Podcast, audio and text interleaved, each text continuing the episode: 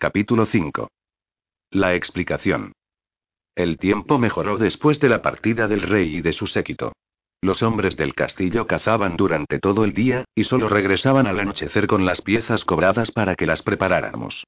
Cuando yo subía a las murallas con Fate, ya no tenía que protegerme el rostro del frío punzante. Ahora, iba allí todos los días, y aprovechaba la soledad para dedicarme a la educación de mi pequeña protegida. En efecto, había observado que era muy receptiva cuando conseguía estar a solas con ella. Estar al aire libre me permitía gritar sin la preocupación de molestar a nadie. Así me aseguraba de que la niña oía bien todas las sílabas que yo pronunciaba, para que pudiera repetirlas a su vez. Sus progresos eran muy estimulantes, y esa ocupación me tenía alejada de la desagradable compañía de la dama Beatal y de su doncella. Yo no había conseguido interesarme en sus labores de bordado, a las que se dedicaban durante todo el día, y su charla ociosa llena de sobreentendidos me exasperaba. Huía de su presencia tanto como ellas de la mía. No nos hablábamos, por así decir, sino a la hora de las comidas, y las conversaciones siempre resultaban decepcionantes. También había tomado la costumbre de pasar algunas horas por las tardes en la biblioteca en que se había convertido la habitación del difunto señor Alasdair. A veces me acompañaba Fate, pero nunca se quedaba mucho rato. Yo me sumergía en el examen de manuscritos y libros a la luz del día, que entraba a raudales por las ventanas orientadas a mediodía. Seleccionaba las obras que podía proponer como lectura al señor Baltair. Como el anciano ya no salía de su cama, yo lo iba a visitar con frecuencia y lo distraía leyéndole. Aquella iniciativa le encantaba.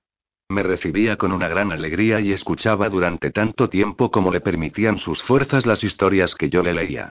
Me había dado cuenta de que no conocía bien la colección de libros reunida por su esposa y su hijo mayor a lo largo de los años, y llegué a la conclusión de que no había sido un gran lector. Me alegré al verlo descubrir la riqueza de los escritos que poseía.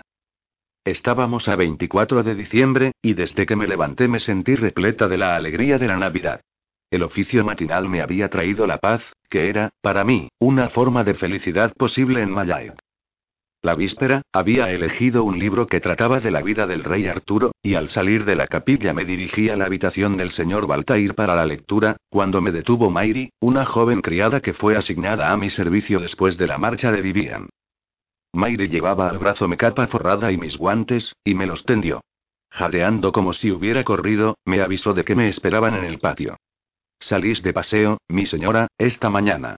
Es el señor Ian quien me envía a buscaros. Me ha dicho que os esperara a la salida del oficio y os avisará enseguida. Toda la compañía os espera. Aquello era muy propio del estilo de mi marido. Requerir mi presencia para una actividad sin pedir mi opinión. Entregué el libro a Mayri y me puse la capa y los guantes. Cuando salí, comprendí de qué género de paseo se trataba. Una excursión a caballo. El sudor empezó a brotar de mi frente y a helarme la espalda. La dama Beatat, su sirvienta, el sheriff Darnley, Thomas y cuatro caballeros de la casa esperaban montados en medio del patio. Al lado de mi marido, que sujetaba las riendas de su caballo, esperaba un caballerizo con un rocín blanco que visiblemente me habían destinado. Hice un movimiento inmediato de rechazo y confesé, con una voz en la que a duras penas conseguía ocultar el acento del miedo. Mi señor, no os lo han mencionado. Yo no monto a caballo. No sé montar, yo. Me lo han dicho, señora, pero el sheriff desea recorrer una parte de nuestras tierras y vos vais a aprovechar la ocasión para visitarlas también. Habría debido hacerlo mucho antes, lo sé. Es inadmisible que la castellana de Mayay no conozca sus dominios. ¿No compartís mi opinión? Yo estaba literalmente enloquecida ante la perspectiva de acercarme al caballo que sujetaba el mozo de cuadra, y me sentí incapaz de pronunciar una sola palabra. Como mi marido Río conseguía una respuesta, se apeó de su caballo y vino a tomarme del brazo para ayudarme a montar en la silla, hablándome de aquella bestia como si se tratara de un miembro del personal. El buen Melchior es manso como un cordero y lento como un cangrejo. Lo queremos mucho, pero apenas tiene ocasión de salir a pasear. Estoy seguro de que no notará si tiene encima a un jinete inexperto o no. Apenas si notará vuestro peso sobre el lomo. Debí de lanzar un grito al tratar de zafarme de su mano, porque se sobresaltó. Corrí hacia el porche, pero muy pronto me atrapó de nuevo.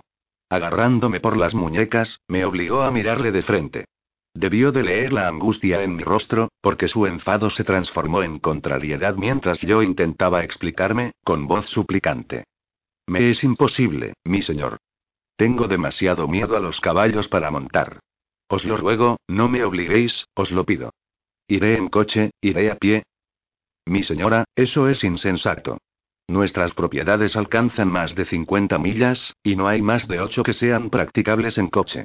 Nunca podréis recorrer esa distancia a pie. Tenéis que vencer vuestro miedo y montar a caballo. Intentaré aprender a montar, mi señor. Os lo prometo, pero hoy no, no con toda esa compañía que me observará. Veré las tierras otro día. Puede esperar, le rogué, en voz baja. El representante del rey de Escocia no verá las tierras de los Magnay antes que la castellana de Mayay declaró, por toda respuesta. Me soltó las muñecas y, dirigiéndose a los caballeros y las damas que nos esperaban, les ordenó que marcharan por delante, siguiendo el litoral hacia el sur. El grupo se puso en marcha de inmediato, con Thomas a la cabeza. Ian mandó al mozo con el caballo blanco a las cuadras y empezó a desensillar su propio caballo. Yo no entendía nada. ¿Cuál era entonces su intención? No dejó más que la manta de gruesa lana azul sobre el lomo del caballo, y la brida. Se volvió a mí, me tomó de la mano y la acercó despacio a las narices del animal, que tenía sujeto con la otra mano, mientras me miraba fijamente a los ojos. Deja que os suela, mi señora se limitó a decir. Mi mano estaba prisionera de la suya. No podía retirarla. Cerré los ojos para que no viera mi espanto y me dejé hacer durante unos segundos que me parecieron horas. Lo que sucedió luego fue muy rápido. Ian se agarró a la crin del caballo y saltó a su grupa. Luego, inclinándose a un lado, me tomó de la cintura con un brazo y me levantó del suelo como si yo fuera una brizna de paja. En el instante siguiente, yo estaba instalada delante de él, con una pierna a cada lado del cuello del caballo, que quedó cubierto parcialmente por mi falda. Él sujetó las riendas con la mano izquierda, y me rodeó el talle con la derecha, de modo que mi espalda se apoyaba en su pecho y mis muslos pesaban sobre sus rodillas apretadas contra los flancos del animal. Con las dos manos enguantadas, me aferré con desesperación al brazo que me rodeaba, apretando tanto que los nudillos me dolían. Retuve el aliento. Mis oídos zumbaban. Voy a morir, pensé. El animal avanzó al paso, obediente a una señal que yo no pude advertir. Luego empezó a trotar y embocó el puente levadizo. Yo volví a cerrar los ojos, petrificada por el miedo. Ya está, mi señora. Estáis montada a caballo, me dijo Ian. Os ruego que abráis los ojos, para no perderos la visita. Probablemente se dio cuenta de que yo no obedecía aquel consejo, porque añadió tranquilamente. ¿Os sentís bien sujeta, mi señora? Al no obtener respuesta, insistió. ¿Creéis que tengo intención de dejaros caer? Respondedme, mi señora. ¿Me creéis capaz de dejaros caer?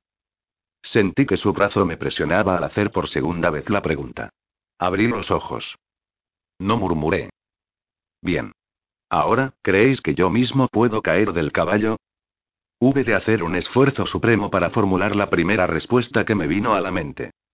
Varias personas os tienen por uno de los mejores jinetes del norte de Escocia. Supongo que los caballos que montéis no intentarán derribaros. Excelente. Entonces, si es así, decidme, mi señora, ¿qué mal puede ocurriros esta mañana, cabalgando entre mis brazos? Evidentemente, no tenía respuesta para aquello. Muy rígida, miré fijamente las gruesas orejas negras muy móviles que pivotaban ante mis ojos cada vez que hablaba mi marido. Los hollares del caballo dejaban escapar con regularidad un vapor blanco que se depositaba en forma de escarcha sobre el pelaje del cuello. La crin negra y enredada ondulaba al ritmo escándido de su paso. Me atreví a levantar la vista hacia el horizonte. Estábamos ya a buena distancia del castillo, pero a una media milla de distancia del grupo que nos precedía. Volví ligeramente la cabeza hacia la derecha y vi centellear el mar a lo lejos, y luego, del otro lado, desplegarse la línea oscura de las montañas. Inspiré hondo el aire frío, que al penetrar en mi interior actuó como una palanca que extirpó el miedo que se había alojado allí. Sentí que la tensión de mis brazos se relajaba. Mi marido debió de darse cuenta, porque me murmuró, con una voz que expresaba satisfacción. Ahora podréis disfrutar de vuestra excursión, mi señora. No quedaréis decepcionada. Poseéis las tierras más bellas de las Islands. Cabalgamos así durante más de una hora. Mi marido no parecía querer reunirse con el grupo, y se contentaba con seguirlo a distancia. Me habló a lo largo de todo el paseo. Me explicó primero por qué había tenido que insistir para que yo diera aquella vuelta de reconocimiento esa misma mañana, y no más tarde. Fue entonces cuando me enteré de la función exacta que había de desempeñar el Sheriff Darnley en Mallaig. Tenía como misión verificar los libros de todos los clanes de las Islands y establecer nuevos impuestos reales para cada uno de ellos. Ian me informó de que el secretario Saxton no soportaba esa intromisión en su trabajo y había solicitado dejar el servicio del castillo tan pronto como fuera posible. Finalmente, me dijo que yo había sido designada para sucederlo en esa tarea. ¿Comprendéis ahora, mi señora, por qué nunca debéis saber menos que Danley sobre las propiedades de los Magnail? Tenéis que haber visto, leído y oído todo lo que él llegue a ver, leer y oír sobre nosotros. ¿Lo comprendéis, mi señora? Lo comprendo, mi señor respondí. Ya veis, mi señora, que no os fuerzo a montar por el placer de forzaros. Necesito que vengáis con nosotros esta mañana, y lo hago. Quiero que sepáis que no os forzaré nunca a hacer nada que os repugne, a menos que me vea obligado a ello. Esa aclaración hizo desaparecer el nudo que se me había formado en la garganta desde nuestra partida. No podía guardarle rencor ni criticar su conducta para conmigo. Estaba enteramente justificada. Me vi obligada a admitir, muy en el fondo de mí misma, que tenía confianza en él y que aprobaba sus decisiones. En ese momento empecé a sentirme a gusto. Experimenté una sensación extraña al oír su voz a mi espalda, al sentir su rostro en la tela de mi capucha cuando se inclinaba y el peso de su brazo alrededor de mi cintura. El paisaje que ofrecía la península que estábamos atravesando captó enseguida toda mi atención. El litoral, sobre el que pasaba el sendero que seguíamos, se componía de rocas negras y desnudas en toda la extensión de la mirada. El mar se precipitaba contra ellas con fuerza, proyectando al aire frío una espuma muy blanca. Mi marido me describió la costa y las islas invisibles en la lejanía, señalándome todo cuanto tenía una relación directa con las posesiones de los McNeil y todo lo que era importante que yo supiera. Unas veces se trataba de anécdotas históricas, otras de detalles acerca de los rendimientos de las tierras o de la pesca, otras aún de las técnicas empleadas, o también de las personas. A diferencia de Thomas, mi marido era un guía muy conciso, que me explicaba las cosas como si yo siempre hubiera vivido en las Islands. Aquello me gustó. Hacia el mediodía nos reunimos con el grupo, que había hecho alto en una ensenada. Se había levantado el viento, que se colaba por mi capa abierta. No me atreví a soltarme del brazo de mi marido para cerrarla mejor, ni siquiera con una sola mano. Mis ojos, azotados por el viento frío, lagrimeaban. Debía de ofrecer una imagen desoladora, porque, cuando el caballo se detuvo, Thomas, probablemente inquieto por mí desde la partida, se acercó a toda prisa para ayudarme a apearme. Tan pronto como me vi en el suelo, me envolvió en su propia capa y me llevó al abrigo de una roca, bajo la mirada irritada de mi marido. Las damas y el sheriff Darnley se encontraban ya allí, ocupados en calentarse las manos en una pequeña fogata improvisada en la que ardía madera arrojada a la playa por el mar. El sheriff me dedicó una sonrisa y me dirigió la palabra en Scott. No pude evitar ponerme rígida y mirar a mi marido, que se acercaba. Había olvidado, dama Gunelle, que tan solo hace una semana que os casasteis. Eso explica que compartáis la montura con vuestro marido. Era una observación grosera, o al menos yo la tomé como tal. Decidí ignorarla, pero el sheriff la repitió en gaélico en beneficio de Ian, que ahora se encontraba ya al alcance de su voz. La dama Beatag y su sirvienta prorrumpieron juntas en la misma risa impertinente, y la dama Beatag añadió en voz baja, volviéndose a mi marido. Yo no tuve el placer de cabalgar así de amorosamente con vuestro hermano Alasdair, porque ya sabía montar cuando vine a vivir a Mayag, ¿lo recordáis, mi señor? Aunque no hubieras sabido montar a caballo, querida Beatag replicó Yain, nunca habrías podido montar el mismo animal que mi hermano. No conozco ningún caballo capaz de soportar el peso de los dos durante más de una milla. Ah. Es cierto que vuestro hermano era un hombre de una estatura excepcional. Decidme, señor, ¿os sobrepasaba en toda una cabeza? Como yo misma estoy mejor hecha que la dama Gunelle. Cállate de una vez, Beatag la interrumpió Yain con sequedad. Vaya. Todos los hombres son iguales. Nunca admiten que puedan ser inferiores a otro. Vamos, mi señor, no he dicho que no seáis un buen pedazo de hombre. Y dirigiéndose a mí, insistió. ¿No es cierto, dama Gunelle, que tenéis ahí un buen pedazo de hombre?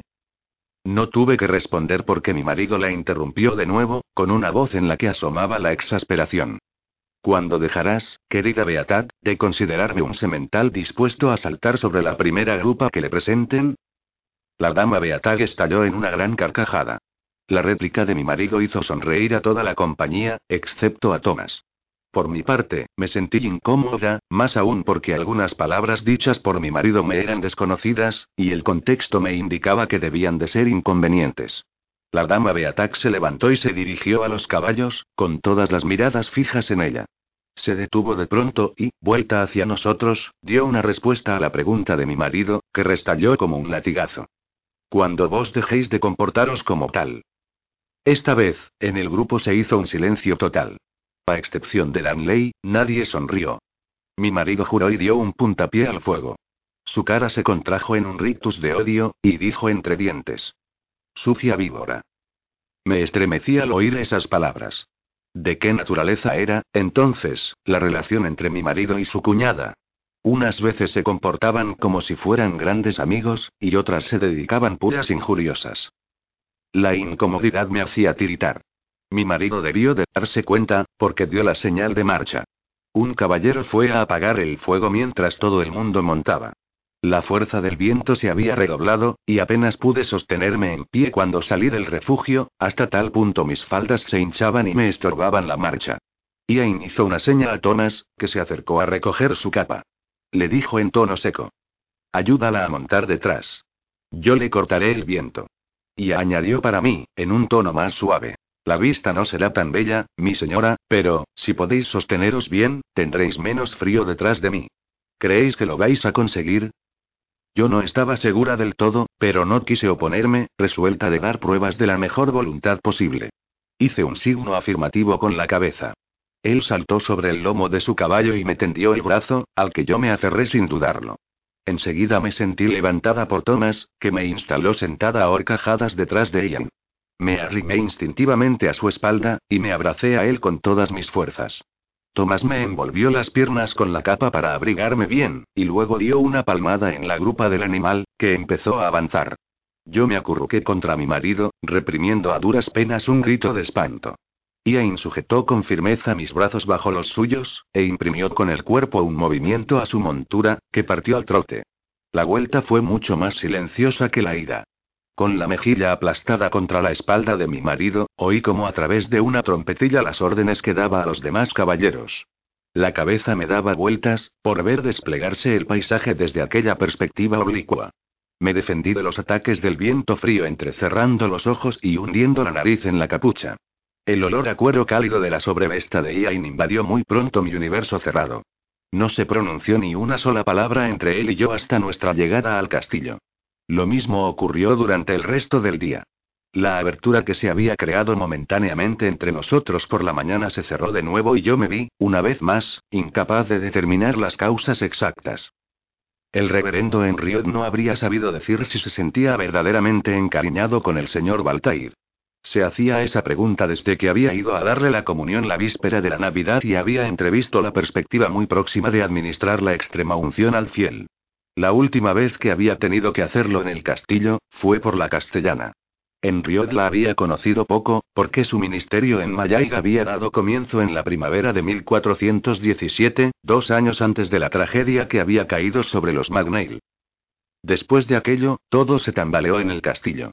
Cuando la dama Lite cayó enferma, él se dio cuenta de que incluso la fe de los miembros de la familia había disminuido. Llegaron a desertar de la capilla, dejándolo totalmente desamparado. Había rogado noches enteras a Dios, con fervor, que lo ayudara para sostener a esa familia puesta a prueba, cuyas almas tenía a su cargo. Pero la desaparición de la dama Lite había cerrado definitivamente a las enseñanzas de la Iglesia los corazones de los dos señores Magnail. Él sabía que la práctica religiosa de ambos no era más que apariencia. En pocos meses, Baltair se convirtió en una persona lejana e inaccesible, y su hijo, casi en un desconocido. Aquella mañana, al visitar al señor Baltair, había tenido la conciencia plena de que una de esas dos almas perdidas iba a presentarse muy pronto ante su Dios. ¿Encontraría él las palabras justas para facilitarle el último viaje? De todas las tareas de su ministerio, la del acompañamiento a los fieles en el momento de la muerte le parecía la más difícil. El reverendo Henriot no tenía aún 30 años, y se sentía demasiado joven para entender a un anciano como Baltair Magnail. Se encogió de hombros y profirió un largo suspiro al cerrar detrás de sí la puerta de la habitación del viejo jefe. Cuando, a medianoche, el reverendo elevó la hostia sobre su cabeza en el coro iluminado de la capilla, una gran paz descendió sobre él y supo que le sería concedida la gracia de servir una última vez a Dios junto al señor Baltair. Los cantos de los caballeros y las damas del castillo se elevaban claros y fervientes en la misa de medianoche. Toda la casa McNeil estaba presente. Los recién casados aparecían juntos por primera vez desde su matrimonio, el uno al lado del otro en la primera fila. El señor Ian, con rostro ceñudo, murmuraba distraídamente las plegarias. A su lado, su esposa oraba con recogimiento y en cada rasgo de su rostro se leía la alegría de la Navidad. Al mirarla, en el momento de la bendición de los fieles, el reverendo Henriot se sintió lleno de esperanza de que la fe divina volviese a ganar el corazón de los señores McNeil por la mediación de esta castellana, del mismo modo que la habían perdido con la marcha de la anterior. Como lo exigía la costumbre, Nelly y Ana habían preparado una colación vespertina, que sirvieron a la salida del oficio. Las bandejas, cargadas sobre todo de bizcochos, galletas de avena y miel y pastas de almendra, compartían la mesa con copas de hidromiel y jarras de una mezcla de vino caliente y leche cuajada. El ejecutante de Clarsach, que el señor Ian había conservado para el servicio del castillo, colocó su instrumento delante de la mesa e interpretó la música que enseñaban en los monasterios para la liturgia de la Navidad. A las damas, sus doncellas y las sirvientas les encantaba ese repertorio, y cantaron a lo largo de toda la refacción. La dama Gunelle conocía la letra de aquellas composiciones en latín y sonreía al oír la traducción a la lengua popular que habían hecho los Islanders. Literalmente colgada de las faldas de la joven castellana, Zeid vestía un traje blanco con finos bordados en el corpiño, y había anudado en varias vueltas a su talle el cinturón del vestido de boda. La dama Gunelle había posado su mano protectora sobre los frágiles hombros de la niña y se inclinaba hacia ella para decirle algunas palabras al oído. Zeid sonreía entonces durante algunos segundos, y luego ocultaba otra vez su rostro en la tela sedosa del vestido de su protectora. Al ver al señor Ian, que se acercaba a ellas, quedó paralizada en esa posición. Él estaba observándolas por el rabillo del ojo desde hacía un momento. Cuando estuvo muy cerca de su esposa, al ver los manejos de la niña cruzó por sus ojos una chispa divertida. Se inclinó hasta su altura y le preguntó con voz grave. Dime, Zeit, ya que ahora hablas, ¿cómo encuentras al niño Jesús esta noche?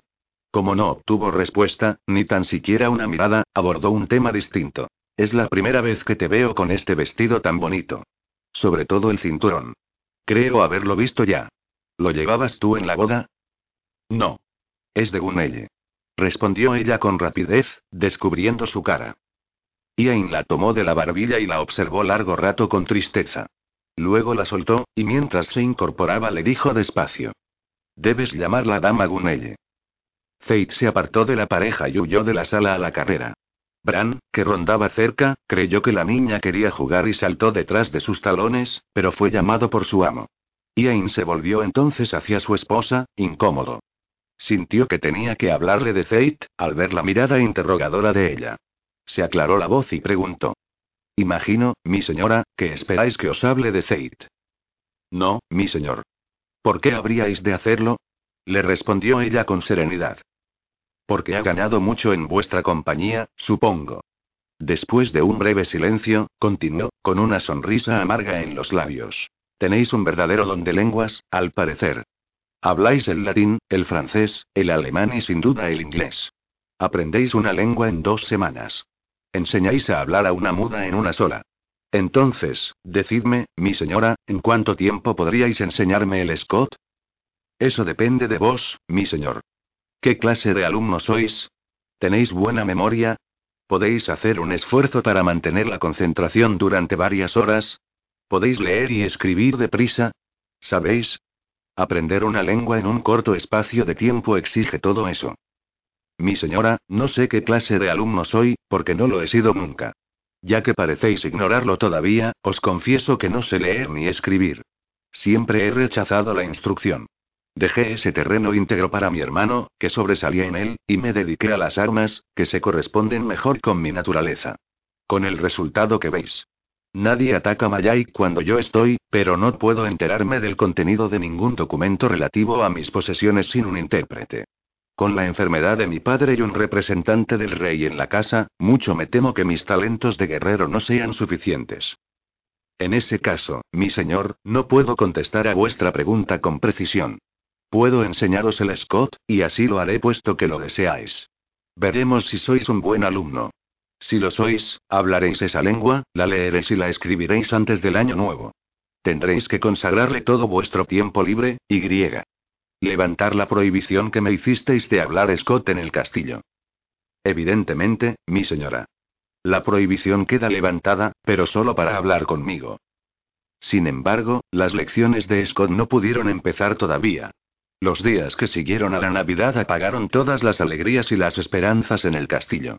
Primero, una nueva crisis del señor Baltair hizo gravitar el espectro de la muerte durante 48 horas.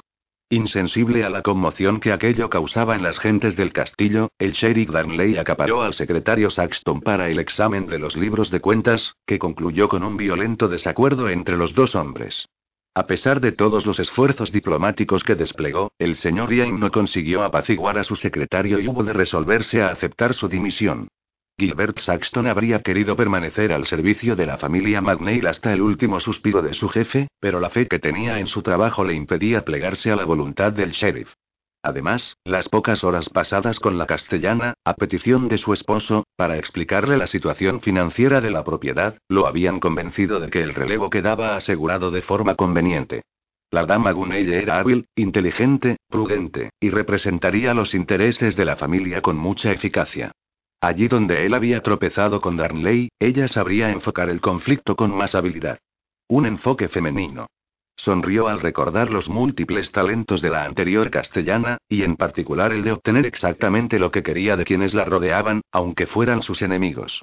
Algo le decía que la dama Gunelle conseguiría tener el mismo poder de persuasión.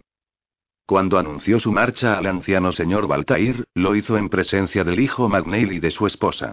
Observó con atención a Ia y Nibunelle, colocados a uno y otro lado del lecho, en una actitud común de respeto y cariño por el anciano jefe. Creyó descubrir cierto entendimiento entre los esposos, y una neta mejoría en las relaciones entre el padre y el hijo. Lo conseguirán, se tranquilizó a sí mismo el secretario. Estas tres personas tienen tanta necesidad de vivir en paz, el porvenir de Mayay depende de ello. Hay que tener confianza en ellos. Que Dios les ayude.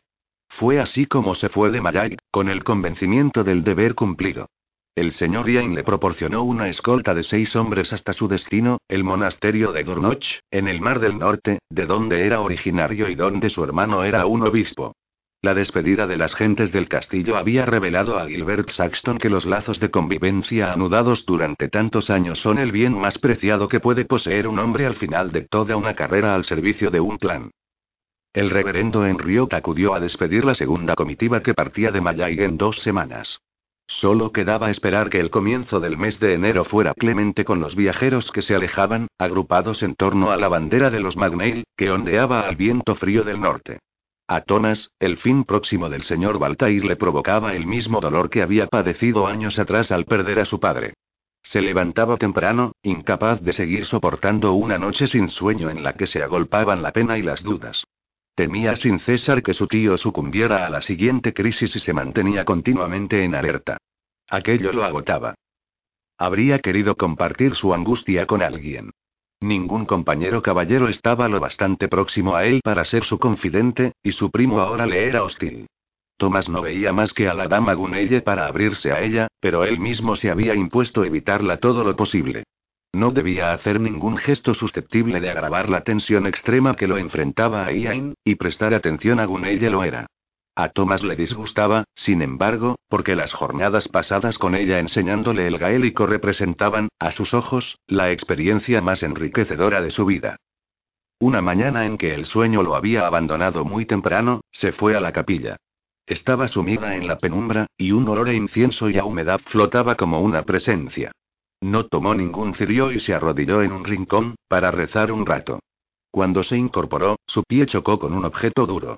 Se inclinó, y recogió del suelo el libro de Salmos, probablemente olvidado por Gunelle. Salió con él en las manos. Era preferible devolverlo a la biblioteca que entregarlo a la joven. De modo que subió directamente al piso alto. El ala en que estaba situada la biblioteca tenía tres habitaciones que daban a la fachada sur del torreón. La primera era la del señor Ian, la segunda la de Alasdair, y la tercera la de la dama Beatat. Thomas advirtió la presencia de Bran, que vagabundeaba por el corredor, pero no le prestó atención y entró en la habitación de Alasdair, donde se conservaba toda la colección de libros de la familia. Dejó el libro de Salmos muy a la vista sobre la mesa y curioseó durante algunos minutos en los estantes. Tomó algunos libros en sus manos, los volvió a colocar en su sitio, cogió otros, los hojeó. Leyó algunos párrafos sueltos, y tomó conciencia de su alejamiento de la lectura desde su marcha de Edimburgo. En Mayag, el entrenamiento para ser armado caballero junto a su primo ocupaba todo su tiempo, de modo que nunca había tenido ocasión, esa mañana, de visitar la habitación de Alasdair. Pasó así una hora entre los libros, hasta que oyó que sonaba en el patio la campana de los rezos.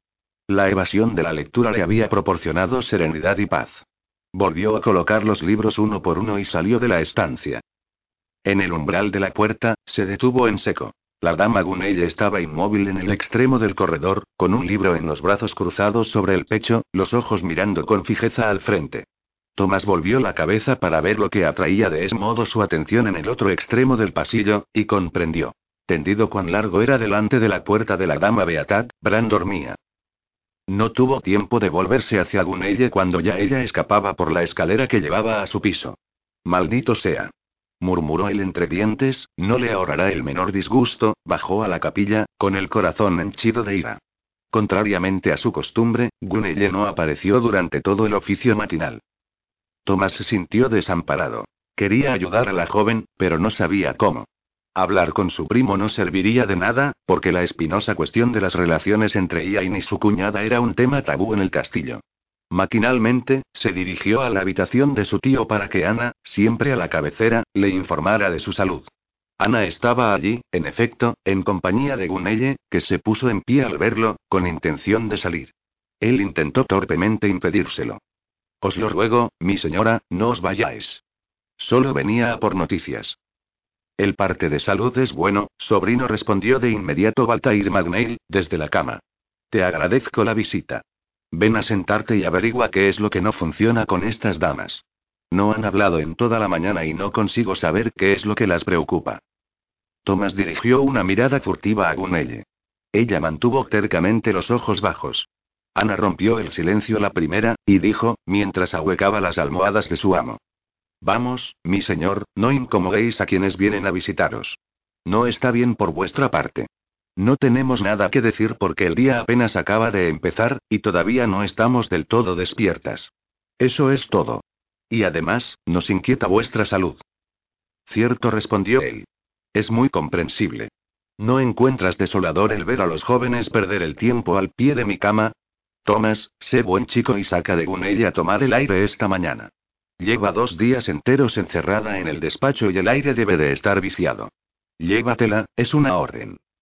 Tomás esbozó un gesto de impotencia dirigido a Gunelle, que lo miraba durante esa parrafada. El tono imperativo del enfermo no admitía ninguna discusión. Había que obedecer. Gunelle lo comprendió, y salió de la habitación murmurando. Como vos digáis, mi señor. Tomás salió detrás de ella sin añadir nada más. Delante de la puerta cerrada, ella lo citó en el camino de Ronda Norte y subió a sus aposentos a buscar la capa y los guantes. Allá arriba, Tomás contempló las montañas, sobre las que se acumulaban nubes cargadas de nieve. El viento soplaba del norte y noreste, lo que significaba que la nieve cubriría el burgo. Reprimió una mueca de contrariedad. Varias casas mal orientadas no protegían bien a sus habitantes. Intentó distraer su mente febril de la idea de estar solo con Gunelle. No lo consiguió. Cuando la vio acercarse a su encuentro bajo el fuerte viento, el corazón le dio un vuelco. Qué abatida parecía. Supo que la conversación trataría sobre su primo.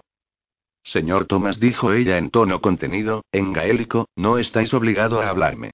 Sabéis el descubrimiento que he hecho esta mañana y las conclusiones que he sacado de él. Ahora estoy segura de que nadie se referirá a esa cuestión en el castillo. Después de un momento de duda, siguió. Me es muy penoso comprobar que soy la última en enterarme de lo que todo el mundo parece saber desde hace mucho tiempo, y que, además, me concierne. Para decir aquello había estirado los bordes de su capucha forrada de piel alrededor de los ojos, de modo que era imposible verlos. De su rostro embozado, solo asomaba su nariz fina. Mi señora, no estoy ligado a mi primo por ningún secreto, y desapruebo su forma de comportarse en su vida privada. Por el contrario, siento una gran estima por vos, y, si puedo ayudaros, eso me hará muy feliz. Estoy dispuesto a deciros lo que tenéis derecho a saber sobre el hombre con el que os habéis casado. ¿Queréis oír esa explicación, señora? La dama Gunelle se acercó despacio. Se apoyó en el brazo que le ofrecía el señor Thomas y ajustó el paso al de su acompañante. Guardó silencio largo rato, hasta el punto de que el señor Thomas se preguntó si aceptaría su ayuda. Por fin la oyó tomar de nuevo la palabra, con un hilo de voz. Mi señor, me siento confusa. No sé cómo actuar en todo esto. Conozco mal la naturaleza de los hombres, yo, ah, es tan difícil. Mi señora, dejad pues que os hable de mi primo. Después de un silencio, que tomó por asentimiento, Thomas siguió diciendo. Cuando llegué a Mayaik para mi aprendizaje, hace dos años, la dama Beatag era ya su amante. Quedé asombrado al ver que su relación era conocida por todos y tolerada por su padre. Nunca he tenido conocimiento de discusiones entre mi tío y Ian al respecto, y Dios sabe que no le escatima las regañinas en otros temas. Cómo cargan con ese pecado mi primo y su cuñada es algo que ignoro. Al parecer no pesa demasiado sobre sus conciencias. Vos debéis de haberos dado cuenta de que ni el uno ni la otra son cristianos fervientes. Sin embargo, ambos son seres atormentados y mal amados. Puede pareceros extraño que hable así de ellos, y no lo digo con la intención de disculparles. No son felices juntos. Lo que se dan no tiene nada que ver con el amor. Beatag es una mujer insaciable, y mi primo es un hombre desengañado. Creo que la muerte de Alasdair tiene un significado en la relación entre ellos, pero no sabría explicaros cuál. Vuestra explicación me conmueve. Hay tantas cosas que ignoro y que me impiden comprender a vuestro primo, señor Thomas. Es imposible de entender. Tampoco entiendo el comportamiento de la dama Beatag. ¿Por qué se quedó en Mayay después de la muerte de su marido? ¿No debía regresar junto a su familia, que vive aún en la isla de Esquie? Escuchad, en esa época yo vivía en Inverness, dijo el señor Thomas, en la casa de mi padre, y no tenía mucha relación con mis tíos. Pero sé que la dama Lite apreciaba mucho la compañía de su nuera, y que con ella el castillo conoció sus horas de mayor lucimiento. A pesar de que resultó ser estéril y no pudo dar un heredero a la familia, mi tía pidió, a la muerte de Alasdair, que su viuda permaneciera en el castillo. Por otra parte, la dama Beatad no habría vuelto por nada del mundo a su isla. Necesita una corte de admiradores para ser feliz. Mayaik se la ofrece. Ni un solo hombre ha pasado por aquí sin que ella lo haya seducido, o haya intentado hacerlo. De haber hablado el Scott, habría intentado seducir al rey, estoy seguro. ¿Os ha seducido a vos, señor Thomas? El joven se estremeció al oír esa pregunta directa. La voz de la dama Gunelle era firme y no revelaba el malestar del inicio de la conversación. Habían llegado a la torre del cuerpo de guardia, y ahora se encontraban al abrigo del viento. Tomás pudo ver la cara de su interlocutora, que se había soltado los bordes de la capucha. Su expresión denotaba una intensa curiosidad. Apartó la mirada para responder. Digamos que lo ha intentado y no ha conseguido lo que deseaba. La dama Beatad no es mi tipo de mujer. Querido primo, resonó de pronto la voz del señor Iain detrás de ellos, ¿es que vuestro tipo de mujer es acaso la mía? Thomas y Gunelle se volvieron a un mismo tiempo, consternados. Ian McNeil, al que no habían oído llegar, estaba a 15 pasos de ellos, erguido, inmóvil, amenazador. Iba vestido para el combate, con casco y cota de malla corta, claymore a la cintura y anduve en el tobillo. Instintivamente, Gunelle retrocedió un paso en dirección a Thomas, lo que hizo reír cínicamente a su marido. A Thomas le costaba visiblemente contener el temblor de ira que se había apoderado de él. Un silencio mortal cayó sobre el grupo. Fue en quien lo rompió, diciendo con voz entrecortada a su primo. Basta. Te espero en el patio. Reanudaremos el entrenamiento. Combate con Claymore. Ve a ponerte tu cota. Como en un sueño, vi a Tomás pasar al lado de Ian y abandonar las murallas hacia el cuerpo de guardia con un paso enérgico. Yo no veía otra cosa que los ojos de mi marido bajo su casco. Me miraban con dureza. Me sentí paralizada por el miedo. Por mucho que recordara las palabras del señor Baltair, que aseguraba que los hijos McNeil no maltrataban a las mujeres, el terror que me inspiró mi marido en ese momento fue más fuerte. Sin reflexionar, di media vuelta y escapé en la dirección contraria al cuerpo de guardia. A punto estuve de tropezar con Bran, que se acercaba a mi espalda. Lancé un grito de sorpresa y, recogiéndome las faldas para liberar mis piernas, eché a correr tan aprisa como pude. No pensaba en nada durante mi furiosa carrera. Lágrimas de amargura, avivadas por el viento frío, me humedecían el rostro. Cuando por fin llegué a mi habitación, me precipité en mi cama, abrumada. ¿Qué voy a hacer ahora? Pensé con desánimo. Oí entonces llamar a la puerta y vi entrar a Mairi, con cara de preocupación. Se acercó en silencio y me ayudó a quitarme la capa y los guantes. Por su actitud, me di cuenta de que conocía el drama que yo estaba viviendo. Sin saber demasiado por qué, le pregunté qué pensaba de mi marido. Enseguida me di cuenta de que su respuesta podría traerle reprimendas, pero vi en su mirada tanta simpatía y tanta confianza, que supe con toda certeza que me iba a decir la verdad. Lo hizo, en efecto. Con mucha sencillez, me trazó el retrato de un hombre transformado a partir de su matrimonio. Un hombre que ya no acosaba a las sirvientas, que ya no se emborrachaba, un hombre que ya no maldecía a su padre, un hombre que se preocupaba por las gentes del castillo y su bienestar, un hombre que recibía al rey de Escocia con dignidad. Esa descripción de mi marido me pareció, a primera vista, pura fantasía. Y lo más desconcertante, atribuía a mí todo el mérito de aquel cambio. Veamos, me dije, esta buena chica está viendo un espejismo. Luego, después de pensarlo mucho, tuve que admitir que lo que Mayri me contaba correspondía probablemente a esa imagen de un Ian McNeil transformado en dos semanas.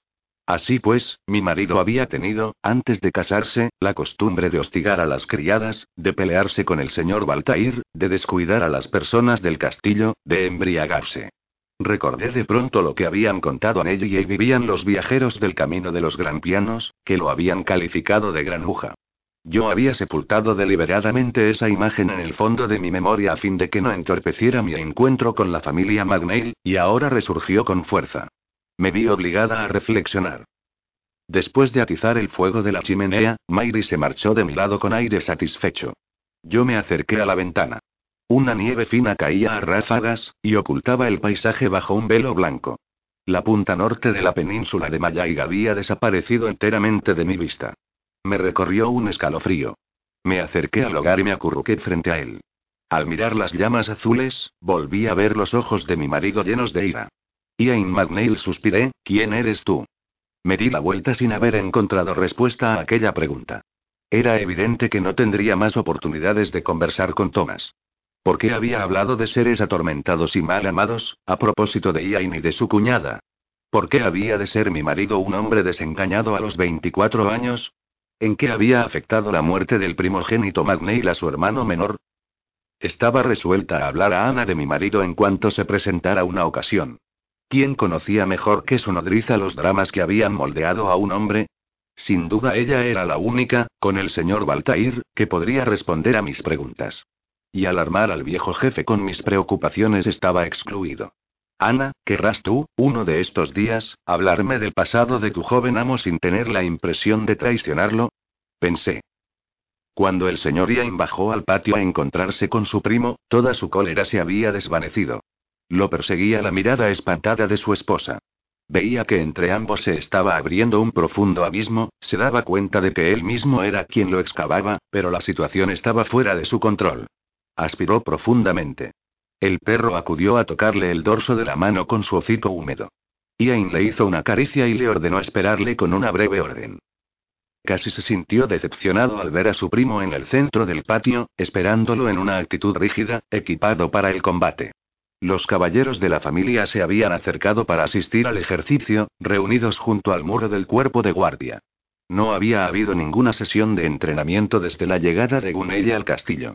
Durante todo ese tiempo, los hombres se habían dedicado a la caza, y debían de añorar los combates. Pero Ian McNeil ya no tenía ganas de pelear. Se le había ocurrido la idea al ver en las murallas a su primo con su esposa, desde la ventana de Beatak. Ahora encontraba su reacción indigna de un caballero, pero el desafío estaba ya lanzado y no se podía echar atrás. Avanzó con paso decidido hacia su primo y se sorprendió al ver que desenvainaba de inmediato su claymore. Con un gesto automático, él también la desenvainó.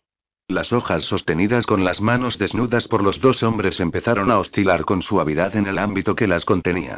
Un escalofrío de excitación recorrió a Ian. Mi primo es un adversario interesante, se dijo. Aprende deprisa y no tiene miedo. Los pies resbalaban sobre el suelo endurecido.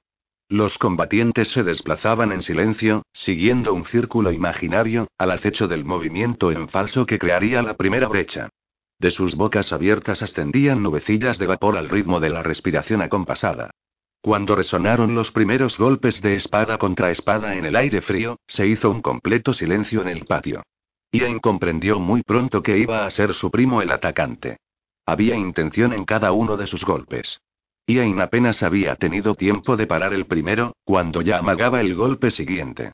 Bien se dijo. Quiere batirse. Adelante. Una nieve seca, empujada por el torbellino de viento que se formaba en el patio, había empezado a caer y a cubrir el suelo. Pronto, todo iba a estar sucio y resbaladizo. Ian había pasado al ataque. Se sabía más fuerte y más hábil, y a él le correspondía llevar la iniciativa. Aceleró el ritmo e imprimió más fuerza a sus movimientos. Thomas ensayó desplazamientos laterales rápidos, para evitar los golpes de su primo, que iban a perderse en el vacío. Los dos hombres empezaron a resbalar en lo que se había convertido, bajo sus pies, en un barro compacto. El combate había tomado un cariz peligroso, y Ian estaba a punto de ponerle fin cuando oyó a Thomas murmurar entre dientes. Continúa, puerco. Lo dijo con los ojos clavados en los suyos. Ian se estremeció al oír el insulto. Era contrario a las reglas injuriar al adversario en un combate de entrenamiento. ¿Qué le pasaba a Thomas? ¿Qué has dicho? Preguntó Ian, al tiempo que daba un golpe recto. Ya lo has oído, respondió Thomas mientras lo esquivaba. ¿Se puede saber por qué soy un puerco? Porque la deshonras todas las noches con la mujer de tu hermano. Ian lo vio todo rojo. Sin necesidad de ordenar el movimiento, su brazo lanzó un golpe que alcanzó en el hombro a Thomas y hendió la malla ligera de la cota con un ruido metálico. De inmediato, un chorro de sangre fresca manchó la nieve recién caída. Bajo el impacto, Thomas soltó su arma y retrocedió de un salto. Ian bajó su claymore y retrocedió también varios pasos. Dijo a Thomas en un tono amenazador. Eso, querido primo, no te importa. Te aconsejo que no te mezcles en mis asuntos, y que me dejes llevarlos a mi manera. Vuelve a coger tu claymore, el combate no ha terminado. En el fondo del patio, los caballeros se sobresaltaron al oír esas palabras. El señor Thomas había sido tocado, y el señor Ian habría tenido que interrumpir inmediatamente el combate, pero en cambio provocaba a su adversario herido. Era inaudito. Para su gran sorpresa, vieron de pronto a la dama Gunelle precipitarse en el patio con una mirada espantada. Uno de ellos se le acercó y le cerró el paso, mientras le explicaba que se trataba de un ejercicio y que más valía no aproximarse. Pero ella se desasió gritando con una voz aguda. ¿Estáis todos ciegos? ¿No veis que mi marido quiere matarlo? Entonces los caballeros vieron con estupor a la joven castellana, con sus manos extendidas, saltar hacia su marido, que había reanudado el combate sin darse cuenta de la presencia de su esposa detrás de él. Levantó el arma por encima de su cabeza, y al echarla atrás hizo un corte en la mano de la mujer. El tiempo se detuvo de pronto. Los segundos siguientes fueron una pesadilla para los dos primos, petrificados de horror. Nelly apareció de no se sabía dónde, con paños en la mano, gritando. Se precipitó sobre su ama para socorrerla. En algún lugar, escondida en un rincón del patio, la pequeña Fate empezó a chillar. Unos caballeros se apoderaron de las armas y otros arrastraron al señor Thomas hasta el cuerpo de guardia. La dama Gunelle se había dejado caer al suelo y miraba, con ojos llenos de lágrimas, la túnica manchada de sangre del señor Thomas, mientras se lo llevaban. El señor Ian cerró los ojos con un gesto de dolor. Cuando volvió a abrirlos, se acercó a su esposa, a la que Nelly había ayudado a incorporarse sosteniéndola por el lado de su mano ensangrentada. Le dirigió una mirada glacial, y le dijo con voz contenida. No volváis a hacer eso nunca más. Capítulo 6. La defunción. Vi moverse los labios de mi marido cuando se colocó delante de mí, pero no oí palabra alguna. En mis sienes sonaba un ruido ensordecedor, como de tambores. El paño con el que Nelly me había envuelto la mano estaba completamente empapado de sangre. Fue la última imagen que se imprimió en mi retina, antes de que me dejara caer en la nada. Cuando recuperé la conciencia, estaba tendida, en camisa, en mi cama. Nelly me humedecía la cara con agua fresca y murmuraba palabras cariñosas. Intenté mover los dedos de la mano derecha, pero no los sentí. Inquieta, incliné la cabeza y vi mi mano, envuelta en una venda limpia de la que solo emergía mi pulgar. ¿Voy a perder la mano? Pregunté con voz débil. No la siento. Pues claro que no, hermosa mía, respondió de inmediato Nellie. Vuestro marido ha examinado la herida y dice que la hoja no ha penetrado tan hondo en la carne como para seccionar los nervios. Hemos pasado tanto miedo por vos. Ah. Todavía estoy toda sofocada. No hay que interponerse en esa clase de ejercicios. Vuestro marido tiene toda la razón. ¿Qué es lo que os ha dado, querida? Cerré los ojos. Así pues, mi marido había examinado mi mano y decía que la herida era superficial. Me sentí extrañamente aliviada al oírlo. Debía de ser un experto en materia de heridas de arma blanca, y tuve confianza en su diagnóstico. ¿Y el señor Thomas, Neye? ¿Se pondrá bien? murmuré. No he sabido nada más de él. Vuestro marido está a su lado en este momento. Esperemos que su herida no sea demasiado grave. ¿Cuánta sangre, de todos modos? Mi buena Nelly le dije, después de un largo silencio, ¿quieres dejarme sola? Creo que voy a intentar dormir. Claro que sí, mi pajarillo. Os enviaré a Mayri dentro de una hora. Descansad mucho. Estáis muy débil después de haber perdido toda esa sangre. Se apartó de mi cabecera y cerró con cuidado la puerta de la habitación. Me quedé sola, sin más ruido que el crepitar del fuego en el hogar. Cerré con fuerza mis párpados cuajados de lágrimas. Dios Todopoderoso imploré, ven en mi ayuda. Ya no sé qué pensar, una pregunta rondaba mi mente atormentada. ¿Había tenido intención y de matar a Thomas, como me había advertido mi instinto, o se trataba tan solo de un ejercicio de combate, como todo el mundo se empeñaba en decir? Si la primera hipótesis era la buena, la conclusión obligada era que me había casado con un monstruo. Me puse a llorar en silencio. No tenía fuerzas ni siquiera para secarme las lágrimas. Así acabé por sumergirme en un sueño pesado que duró varias horas. Cuando abrí los ojos, vi sombras doradas que se movían detrás de los cortinajes de mi cama, iluminadas por la luz roja del fuego encendido. Así pues, ya era de noche. Mayri se había sentado delante de la rueca e hilaba en silencio. Su delicado perfil destacaba en la penumbra de la habitación, iluminada por el fuego del hogar. No había velas encendidas. Moví ligeramente la mano derecha y sentí como si la atravesaran miles de agujas. La sensación había vuelto, y con ella el dolor. Debí de gemir, porque mi sirvienta volvió la cabeza en mi dirección y dejó enseguida de hilar. ¿Cómo os sentís, mi señora? preguntó, con aire desconsolado.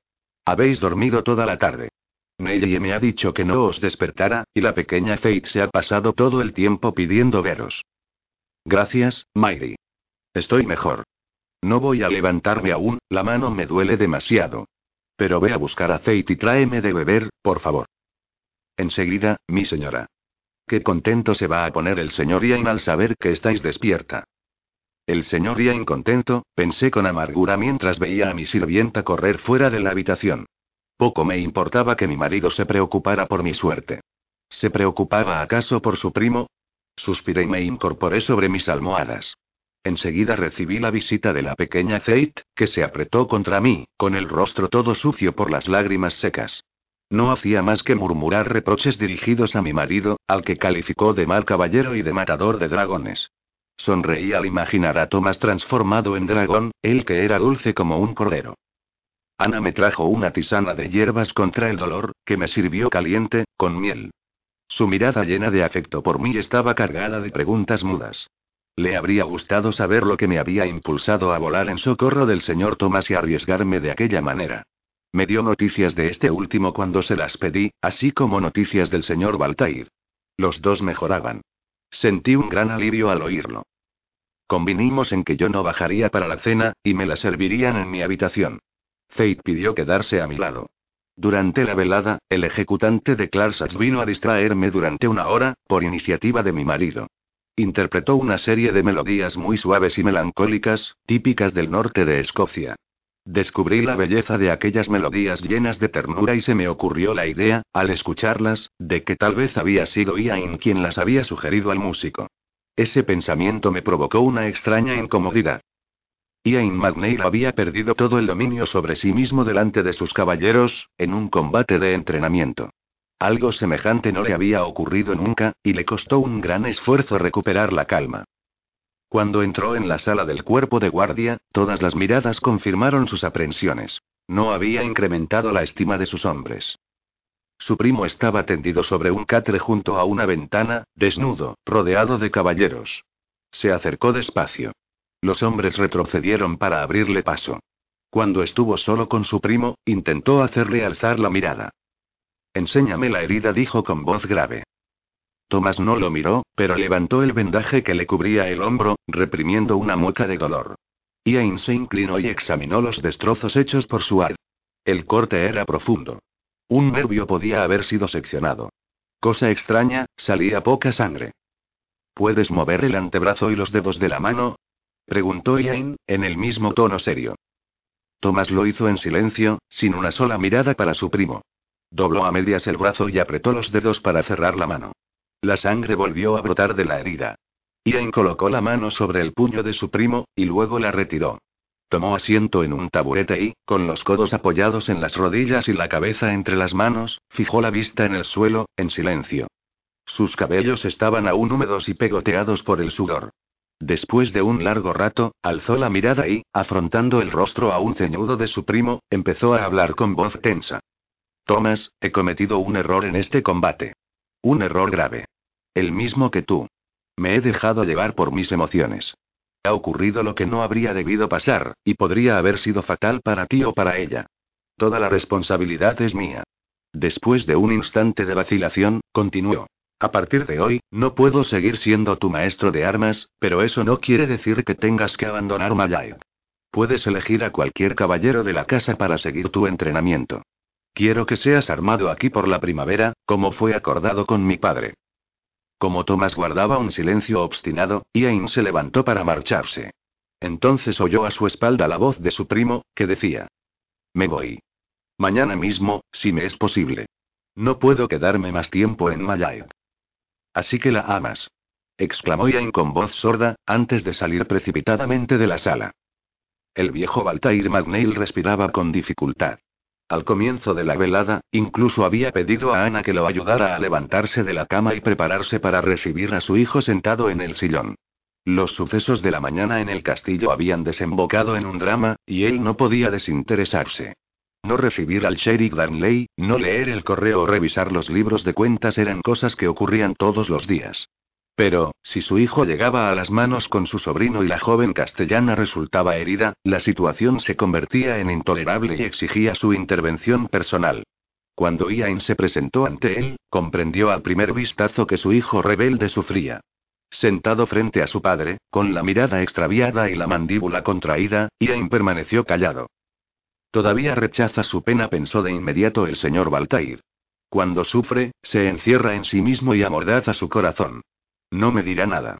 Pero yo sí puedo hablarle, lo observó largo rato antes de tomar la palabra. Cuando por fin se decidió, suavizó el tono de su voz y su respiración se hizo más ligera. Hijo mío, ¿qué piensas hacer ahora con tu primo? ¿No sería oportuno alejarlo por algún tiempo del castillo?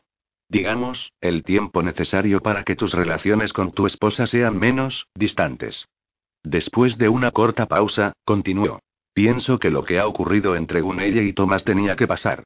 Has dejado a tu primo todo el sitio al lado de ella desde el principio, en un momento en que ella necesitaba a alguien que le facilitara las cosas en Malayat. Podías y tenías que haber sido tú. Elegiste huir de esa responsabilidad. Sé que tienes tus razones, aunque no las comprendo. Escúchame bien, hijo mío. Desde hace un mes, sé que me voy, y tú has asumido el mando del clan. Sé también que ya no tengo ningún poder sobre ti. De modo que he de contentarme con verte actuar, cuando lo que me gustaría es poder ayudarte. ¿Por qué habrías de ayudarme, padre? Le interrumpió Ian con voz sorda. Porque yo también estuve a punto de perderme, en otra época. Y querría evitarte ese trago. En mi juventud llevé una vida de desórdenes. Saqueé, robé, violé, tanto como me lo permitió mi locura, y desafié la autoridad paterna por pura bravuconería. Pero tuve la suerte inmensa de encontrar a una mujer. Una mujer me amó, y ese amor me salvó. Esa mujer excepcional se llamaba Lite Magugan, tu madre. E imagino sin esfuerzo que ves de nuevo a mi madre en Gunelle, replicó el hijo. Importa poco lo que reproches a Gunelle Kate.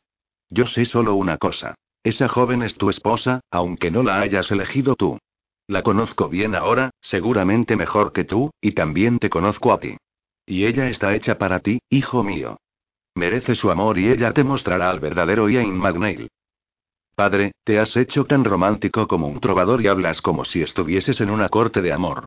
No poseo nada que pueda ganar el amor tan puro de una Gunelle Kate, aunque lo deseara. Si tu Claymore es todo lo que posees para conquistarla, tienes razón, admitió el padre. A ella nada le importa tu corazón. Déjalo bien encerrado, como está en este momento. No se lo enseñes. Será lo mejor.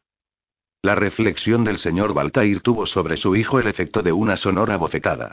Iain se levantó de un salto y recorrió a largas zancadas la distancia que lo separaba de la puerta. Antes de abrirla, se volvió de nuevo hacia su padre y le dijo, en un tono que intentó ser despreocupado. A propósito, padre, me has hecho una pregunta, ¿qué hacer con Thomas? Seguiré tu consejo y lo enviaré a encabezar la escolta del sheriff Darnley. Nuestro eminente condestable se va de viaje a las islas por un mes, para revisar los libros de los McDonald y compañía. Tu sobrino tendrá mil ocasiones de empuñar su claymore, y eso le será de lo más beneficioso. El hombro del señor Thomas se curaba bien, gracias a las vendas apretadas y a los ungüentos de Ana. Lo más difícil de sanar era la herida de su corazón. ¿Cómo cortar los puentes definitivamente con aquel Mayay que adoraba? ¿Cómo dejar a su tío enfermo? ¿Cómo rechazar la mano tendida de su primo, al que todavía tenía en gran estima como maestro de armas? La familia McNeil era ahora su única familia, pero, como tenía su centro en Gunelle, era necesario alejarse de ella, y lo sabía muy bien. De modo que aceptó la propuesta de Ian de acompañar al sheriff Darnley a las islas. Durante los dos días que siguieron al incidente, sin dejar el cuerpo de guardia se ejercitó en utilizar su brazo. Llegó a resultados satisfactorios a fuerza de paciencia y tenacidad. La mañana de la partida, salió al patio y esperó el final del oficio matinal para saludar a las gentes de la casa. Su intención era bajar al puerto lo más pronto posible. Un sol radiante ascendía ya en el cielo puro, y el viento del mar se había calmado. Tomás iba con la cabeza descubierta y sus cabellos rubios, que llevaba muy largos, recogidos en la nuca. Y vestía una túnica roja forrada con una piel ligera. Tenía prisa por subir a bordo del navío de su tío y zarpar. La vista del castillo desde el mar siempre le había maravillado. El señor Thomas tenía una necesidad imperiosa de escapar. Su despedida de los miembros de la familia traicionó esa impaciencia. La dama Gunelle se estremeció al oír hablar de su marcha. Había bajado de su habitación por primera vez en tres días y se enteró de la noticia al pasar por la capilla. No pudo decir nada en el momento de la despedida, que el señor Thomas parecía querer precipitar, y sintió una gran pena por ello. También volvía a ver a su marido por primera vez después del episodio, porque él no le había hecho ninguna visita en su habitación y se contentaba con las noticias que le transmitían sus gentes. Otra sorpresa. Aquella mañana Ian asistió al oficio. Su barba estaba cuidadosamente recortada, y llevaba una túnica larga, bajo el cinturón de la Playmore. La dama Gunelle dedujo que no pensaba salir a acompañar al séquito del sheriff hasta el puerto. Lo estuvo observando mientras se despedía de su primo, y se asombró al no ver la menor emoción en su rostro. Cuando él le preguntó en tono amable por su mano, disimuló la venda en las mangas que llevaba juntas en el regazo, y le respondió con sequedad, al tiempo que evitaba su mirada. El señor Ian había elegido ese día para su primera lección de Scott, e informó de ello a su esposa, que le respondió con escaso entusiasmo. Quedaron en reunirse en la biblioteca después del desayuno, que se sirvió en la gran sala. De mal humor, el señor Ian se fue al despacho para una última charla con el representante del rey. Llevaba una hora esperándolo, y me impacienté. Mi corazón se rebelaba contra aquella injusticia flagrante para con Thomas. Era evidente que mi marido se las había arreglado para alejarlo del castillo, porque no toleraba que un miembro de su familia me manifestara un afecto que él mismo era incapaz de sentir. Cuando por fin entró, yo hice un gesto de fastidio. No tenía ningunas ganas de trabajar con él, y debió de comprenderlo, porque se excusó por la espera que me había impuesto. Luego me preguntó cortésmente. ¿Por dónde deseáis empezar, mi señora? Por vuestra Claymore, mi señor. Me gustaría que no la llevarais durante las lecciones. Es inútil que os presentéis armado delante de mí, no tengo intención de atacaros. Por otra parte, ¿quién lo haría en el interior de vuestra fortaleza? Sois el único que no se despoja de sus armas al entrar en el castillo. Mi señora, esta Claymore me fue regalada por mi padre a la edad de 16 años, y desde entonces la llevo conmigo a todas partes. No me la quito más que para dormir o para bañarme. No temo que nadie de aquí me ataque, y vos menos que nadie. En las Islands, ningún castillo es del todo inaccesible, si un enemigo quiere atacarlo. En el caso de que un enemigo así venga en busca de mi padre, me encontrará armado. Si un bandido intenta hacer daño a alguno de los que se benefician de mi protección entre estos muros, pasará antes por encima de mí. Si un hombre busca a mi mujer, me encontrará. En efecto, mi señor. Nos habéis ofrecido a todos una demostración elocuente de vuestra protección, guardaré un recuerdo imborrable de ella, le respondí fuera de mí, alzando mi mano vendada delante de sus ojos. Su mirada se oscureció. Volvió la cabeza y dio algunos pasos hacia la ventana, ante la cual se detuvo. Yo no veía sino su espalda recta, sus espesos cabellos negros, a los que el sol, que caía sobre su cabeza inclinada, arrancaba reflejos rojizos. Cuando tomó de nuevo la palabra, no se volvió de inmediato. Su voz revelaba una gran tensión. He venido a vos esta mañana para una lección de Scott. Me doy cuenta de que estáis interesada en un tema distinto. Estoy dispuesto a hablar de ello, mi señora. Dio media vuelta y añadió, al tiempo que su mirada buscaba la mía. Lamento infinitamente haberos herido en la mano. También estoy desolado por haber tocado a mi primo, pero son los riesgos del combate. Lo que me desconcierta es la prontitud con la que os interpusisteis para defenderlo. Habría podido causaros una herida más grave. Incluso habríais podido perder la vida. Fui yo entonces quien apartó la mirada. Me sentí confusa. Él estaba en su derecho, al querer comprender mi gesto irreflexivo y muy peligroso. Me sentí obligada a darle una explicación y mostrar la misma apertura a la discusión que él. ¿Pero qué decirle? Que no había bajado de mi habitación con la intención de asistir al combate, pero no había podido evitar mirar hacia el patio, como los demás ocupantes del castillo en aquel momento. Que la vista de la sangre de Thomas me había enloquecido hasta el punto de quitarme toda capacidad de reflexión.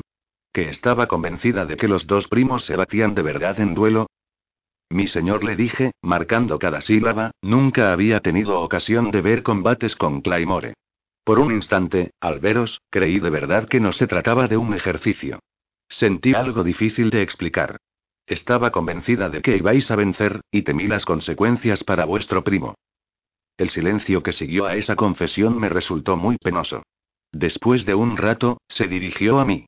Vino a colocarse muy cerca, a fin de forzar mi mirada. Yo lo miré a los ojos y me asombró el dolor que leí en ellos. Decidme, mi señora, de haber sido vuestro marido el amenazado, ¿habríais arriesgado la vida de la misma manera, para protegerlo? Fui incapaz de sostener su mirada y hube de bajar los ojos. ¿Qué respuesta dar a una pregunta tan hipotética? Ni siquiera yo misma sabía la reacción que mi corazón habría tenido en esas circunstancias. Sin duda mi deber habría sido intentar proteger a mi marido. Pero es el deber, por sí solo, capaz de exigir de una persona un gesto que ponga su vida en peligro. ¿Quería eso decir que los sentimientos que me inspiraba Tomás eran más profundos de lo que había imaginado? Mi marido debió de adivinar mis pensamientos, porque, al no tener una respuesta inmediata por mi parte, concluyó. No respondáis, mi señora. Es inútil. Ya tengo la respuesta. Está escrita en vuestro rostro. Se alejó de mí varios pasos y continuó, en tono afligido. He de confesaros una cosa. Vuestro instinto no os engañó. Ya no había combate de entrenamiento cuando intervinisteis. Nos batíamos de verdad. No sé por qué razón, mi primo me insultó, y yo perdí el control de mí mismo. Toda la culpa de lo que sucedió es mía. Me indigné al escuchar aquello. Así que Ian habría podido matar a Thomas. ¿Qué clase de hombre era?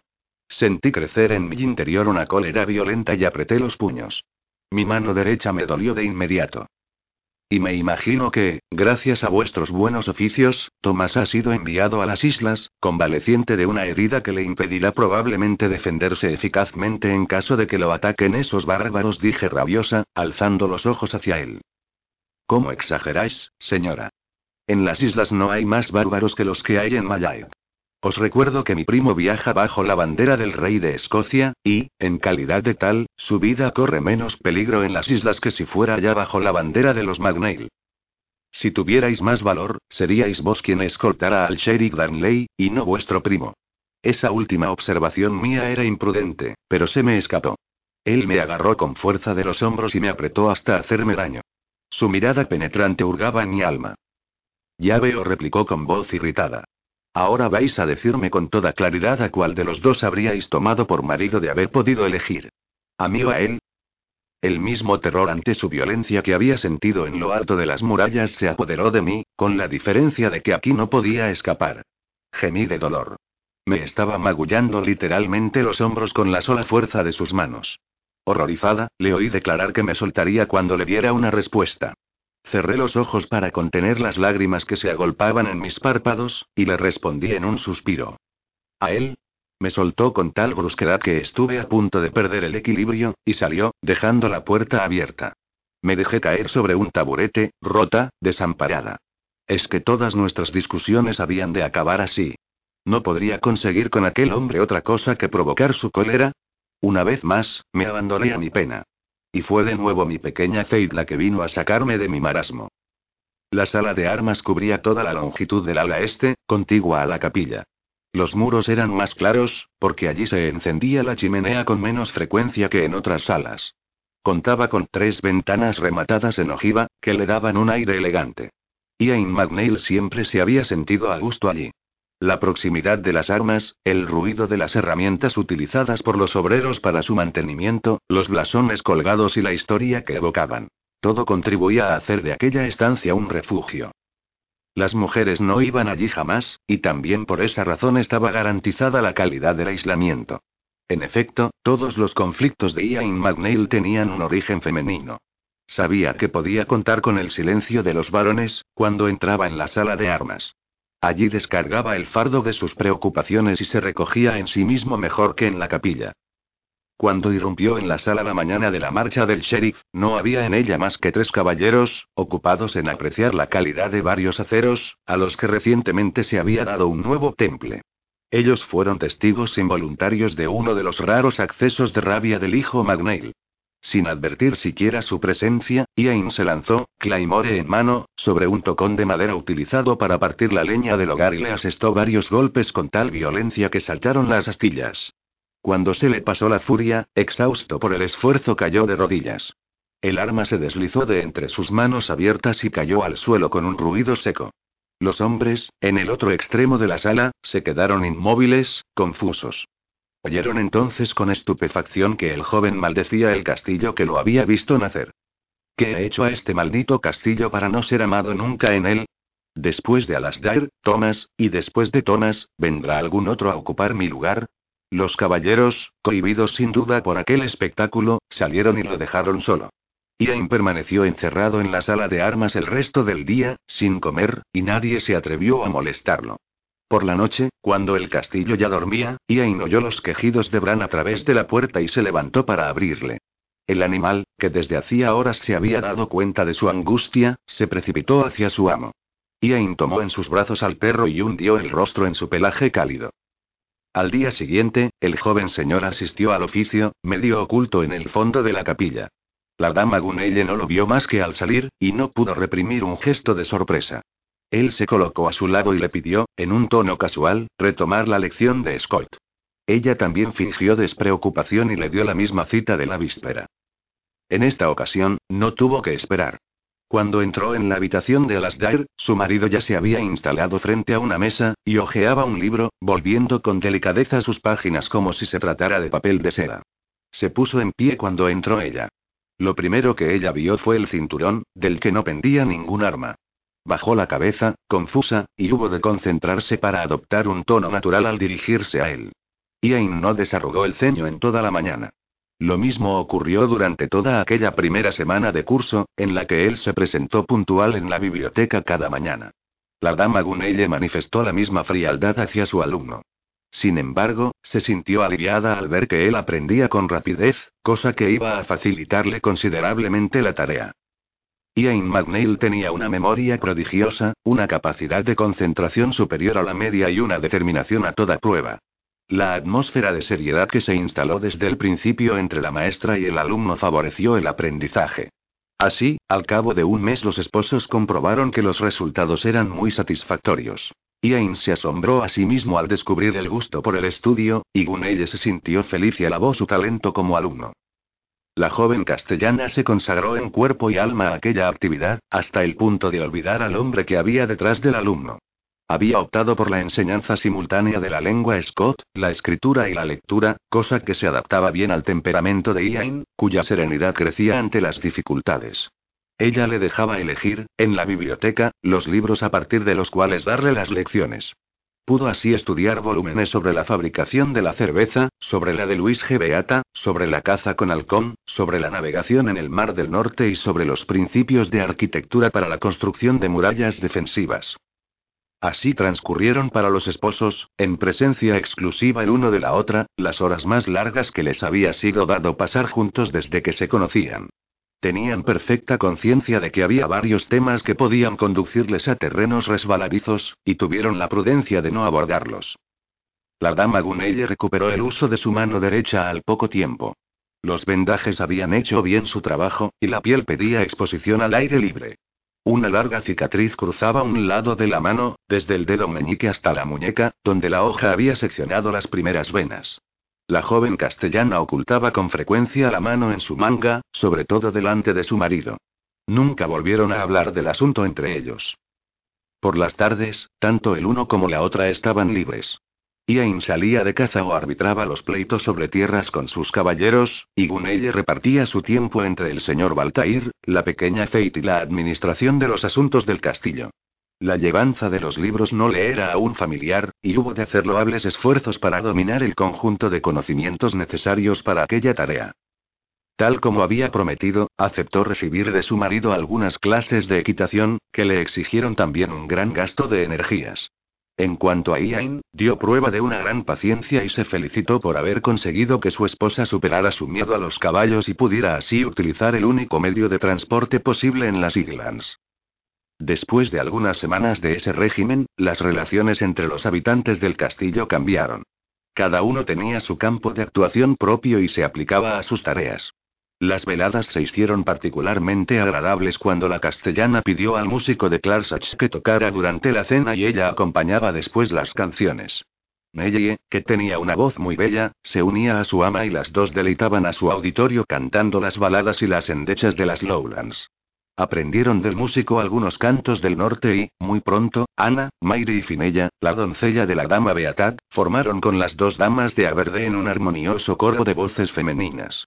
Los hombres de la casa, acostumbrados a pasar las veladas en el cuerpo de guardia, se acercaron más y más a menudo a la gran sala para escuchar cantar a las damas al anochecer. Los esposos mantenían una recíproca actitud distante, una mezcla de reserva y respeto. Algunas alusiones que la dama Beatag hizo a Iain durante una de las cenas revelaron a Gunelle que su marido rehuía la compañía de su cuñada. ¿Había desertado de su lecho? Ella no habría podido decirlo, y no quería saberlo. Cada vez que pensaba en la conducta reprensible de su marido, la invadía un profundo malestar. No podía evitar buscar razones para su negativa a cumplir con ella sus deberes de esposo. Había oído hablar de mujeres jóvenes de la nobleza abandonadas por maridos cuyas preferencias iban hacia otros hombres, pero ese no era evidentemente el caso del suyo, que tenía la reputación de ser un semental siempre dispuesto a saltar. Entonces, ¿qué había en ella tan desagradable, para que un hombre dotado no pudiera soportar el acto conyugal? La pregunta la torturaba más de lo que hubiera querido, y le atizaba el resentimiento hacia su marido. De modo que resolvió ignorarlo lo más posible. Nellie, Ana y Mayri sabían muy bien en qué punto estaban las relaciones entre los jóvenes esposos, pero guardaban un silencio respetuoso al respecto. Las razones por las que el señor McNeil desdeñaba las sábanas de su esposa les eran desconocidas, y por tanto incomprensibles. Podían en cambio imaginar muy bien que esa situación hiciera sufrir a su ama. En cuanto a Ian McNeil, cuanto más tiempo pasaba, más difícil le resultaba imaginar una relación íntima con su esposa. La antipatía que le había inspirado desde su encuentro se había transformado, con plena conciencia, en aversión, y luego, más recientemente, en frialdad. Ambos habían llegado a ocultarse detrás de una pantalla de cortés indiferencia. El joven nunca había poseído a una mujer por la fuerza, ni siquiera a una mujer que no sintiera cierta atracción hacia él. A lo largo de sus experiencias, había adquirido el raro talento de despertar y satisfacer el deseo de sus conquistas. Pero, con su esposa, las cosas se presentaban de la peor manera. La había predispuesto en contra de él hasta tal punto, que estaba seguro de que ella solo sentía disgusto cuando él se le acercaba. El sheriff Darnley volvió a Mayag en los últimos días de febrero. Estaba de humor irritable, porque su misión en las islas no había dado los resultados esperados. Thomas no había tenido que librar ningún combate. Nadie buscaba pelea con los miembros de la escolta del representante del rey de Escocia, por más que se tratara de los Magnail. La política real aplicada respecto a quienes habían traicionado a la corona empezaba a tener influencia sobre los clanes insumisos. El alejamiento de Mayag había madurado mucho a Thomas. Tuvo además una aventura con la hija del secretario del castillo de Eduard, en la isla Mull, y aquel idilio le permitió poner distancia en relación con Gunelle y replantearse la admiración incondicional que sentía por ella. Adoptó una actitud reservada en sus relaciones con la dama, aun conservando íntegra su amistad. La tensión entre los primos disminuyó considerablemente. A los dos hombres solo les faltaba la ocasión de combatir codo con codo para recuperar su complicidad de maestro y alumno. Y esa ocasión se presentó. Durante una cabalgada por los gran pianos, los señores y Thomas, así como siete caballeros y hombres de armas de la casa Magnail, rechazaron un ataque de hombres del clan Cameron. Se batieron nueve contra doce y hubieron de desplegar mucha debilidad para dispersar a los asaltantes. La incursión en sus tierras no les sorprendió. Los Cameron intentaban, por medio de esas escaramuzas, recuperar lo que el rey les había confiscado. Si conseguían expulsar a los Magnail, volverían a ser propietarios de hecho de aquella parte del bosque. Los combatientes de Mayai no se habían revestido de sus cotas de malla en esa expedición, mientras que los Cameron, que sabían muy bien lo que iban a hacer en las montañas, se equiparon para el caso. Menos entorpecidos por sus vestidos, los Magnail mostraron mayor agilidad y ligereza de movimientos, y eso les dio ventaja. Sin embargo, volvieron con un buen número de cortes de las claymores de sus adversarios. Yain, siempre el objetivo principal de esos ataques, se había encontrado en varias ocasiones en lucha contra dos hombres a la vez. Siempre salió airoso, pero aquello le costaba invariablemente una veste cortada en pedazos cuando no una cuchillada en algún miembro. En esta ocasión recibió un tajo en la espalda, a la altura de los omóplatos. La hoja le abrió un profundo desgarrón de un palmo de largo, y tocó dos costillas. El regreso al castillo fue lento, porque perdía mucha sangre y se mantenía con dificultad sobre la silla. El grupo se vio obligado a hacer varios saltos para prodigarle cuidados. Cuando los hombres cruzaron por fin el puente levadizo, la noche había caído ya sobre Malay. Ian fue llevado directamente a su habitación, y alguien corrió a buscar al doctor Macduff. Ana, acostumbrada a aquellos regresos ensangrentados, no se asustó más de lo necesario a la cabecera de su amo. Había pasado por peores trances con aquel joven intrépido, y sabía a la perfección qué era lo que convenía hacer. Obligó a todo el mundo a salir de la habitación y lavó la herida con mucha agua. Era imperioso detener la hemorragia. Untó con un bálsamo todo el contorno de la herida para que la carne se cerrase, y luego la vendó con cuidado. Ian reclamaba sin parar algo de beber. Sus hombres le habían hecho tragar whisky beata para evitar que perdiera el conocimiento durante el viaje de vuelta, y tenía sed. Cuando se presentó el médico, ya se había hecho todo lo necesario. Él dirigió una mirada aviesa a Ana, que se retiró con un encogimiento de hombros. La castellana, la dama Beatar y su doncella habían acompañado al médico a la habitación para ver al herido. Lo encontraron sentado en una silla, desnudo de cintura para arriba, con el torso envuelto en un vendaje. Ni siquiera levantó los ojos a su llegada. El médico, sin nada más que hacer, empezó a charlar con la castellana. Le pidió nuevas de su paciente, el señor Baltair, al que no había visitado desde hacía días. Luego se informó del estado de ella misma, y le preguntó si había algún niño en camino. Le asombró verla enrojecer tan violentamente. Una mirada de reojo al marido lo convenció de que la pregunta era inoportuna. Queriendo hacerse perdonar la indiscreción, el médico se sintió obligado a explicar que una mujer joven no siempre era fecunda en el primer año de su matrimonio. Añadió que las oraciones ayudaban a muchas parejas jóvenes a procrear un heredero. La dama Beatad, a la que intrigaban mucho las relaciones de su amante con su esposa, se permitió un comentario ácido. Mi querido señor Macduff, si es por oraciones no hay ningún motivo para inquietarse en lo que se refiere a nuestra castellana. Pasa más tiempo en la capilla que en la habitación de su marido. Yain, que a ese momento no había despegado los labios, gritó que ya era suficiente y ordenó a todos que salieran, en tono perentorio. Gunelle estaba ahora roja de cólera. ¿Cómo podía su marido dejar que su amante la acusara de una situación de la que él era enteramente responsable? La réplica surgió por sí sola y restalló como un trayazo dirigido contra la dama Beatal y su marido. La gran ventaja de la capilla sobre la habitación de mi marido es que en el lugar sagrado una está segura de encontrar a quien ha ido a buscar. Salió de la habitación con tanta prisa que tropezó con el médico, y a punto estuvo de derribarlos. El pobre hombre no había comprendido nada de toda aquella conversación, pero se dio cuenta del conflicto que habían desatado sus observaciones entre todos los presentes. Se excusó y se retiró. Ian echó a gritos a la dama Beatal y a su doncella, lo que hizo que Ana regresara al galope. Una sola ojeada bastó para revelarle que su joven amo tenía fiebre. Sola con él, lo acostó y empezó a velarlo, con un paño empapado en agua fresca en la mano. Ian volvió la cabeza de su lado. Se compadeció de su vieja nodriza, cuyo rostro estaba marcado por la fatiga de tantas noches en blanco a la cabecera de su padre. Le pidió que lo dejara solo, asegurándole que todo iría bien. Por experiencia, Ana sabía que era inútil insistir, y volvió a salir. Cada respiración costaba esfuerzo a Ian, porque su pulmón se apoyaba en las costillas heridas. Quiso cambiar de posición y, moviéndose con cautela, se volvió de lado. Entonces vio, por la puerta entreabierta, la carita de Zeit. La invitó a entrar, cuidando de no dejar pasar al perro. Después de un largo minuto de reflexión, ella aceptó. Cruzó con prudencia la habitación, con los ojos muy abiertos por la curiosidad. Cuando estuvo delante de él, le preguntó en voz baja. ¿Te duele la tripa? No. La espalda le contestó él. ¿Tienes calor en el pelo? No, tengo fiebre y por eso se me moja la frente. ¿Te aburres solo, sin canciones? preguntó la niña. Sí, dijo él, con una sonrisa tierna. Voy a buscar a Gunelle. Ella te cantará una nana. Se dice. La dama Gunelle le recordó ya en cuando la niña ya se iba. Debió de adormecerse un momento, porque no oyó entrar a su esposa. Cuando abrió los ojos, ella estaba frente a él, observándolo con un aire indescifrable. Quiso incorporarse, pero un dolor agudo en la espalda le recordó que estaba herido. Gimió y se dejó caer de nuevo, cerrando los ojos. Las palabras que había pronunciado su esposa en presencia del médico le volvieron a la memoria, y sintió que lo invadía una oleada de vergüenza. No estoy en situación de presentaros excusas, empezó a decir, despacio. Fue interrumpido al instante. No he venido aquí a escucharos, mi señor. Vengo a cantar para vos, a petición de mi pequeña Fate, si lo deseáis, por supuesto.